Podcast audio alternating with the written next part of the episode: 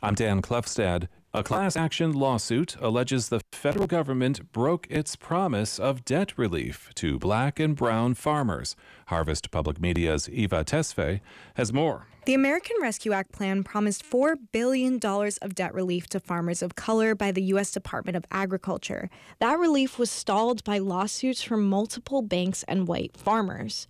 The Inflation Reduction Act passed this August repealed that legislation and replaced it with relief mostly for economically distressed farmers of any race. Many farmers of color might not receive that money anymore, says Ben Crump, the civil rights attorney that filed the suit. The black and brown farmers relied on the promise from the government.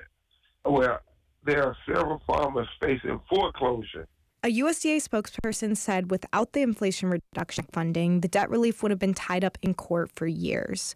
For Harvest Public Media, I'm Eva Tesfaye. The Medicare open enrollment period starts tomorrow. The Illinois Department on Aging says it's a good idea to review your health coverage.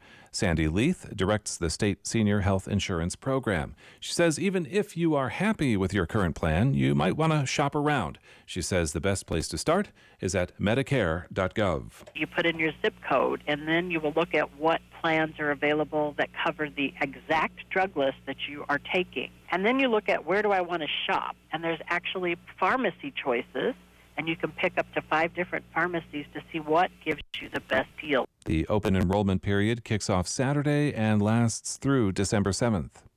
This is Cybersecurity Awareness Month, and the Illinois Department of Innovation and Technology is offering ways to protect yourself. The basics include having a strong password and pausing before you click to assess whether an email or link is legit.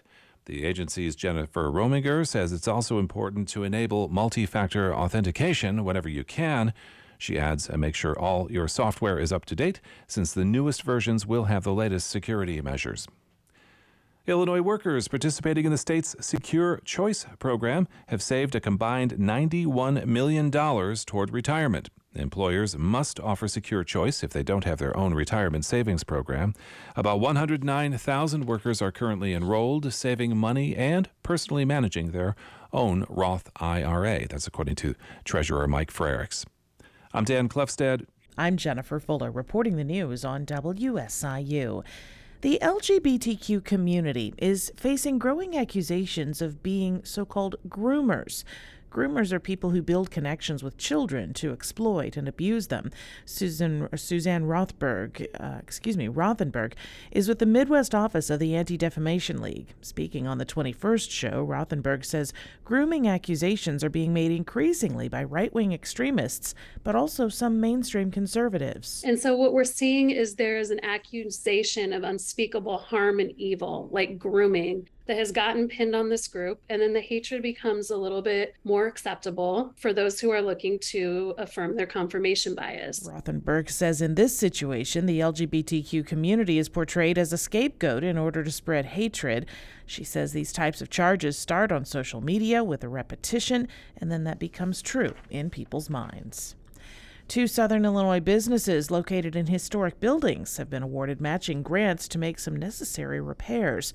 The Hardin County Independent in Elizabethtown and Brewed on Broadway and Pinup Salon in Sesser are receiving grants through the Landmarks Illinois Banterra Bank Preserve Southern Illinois grant program.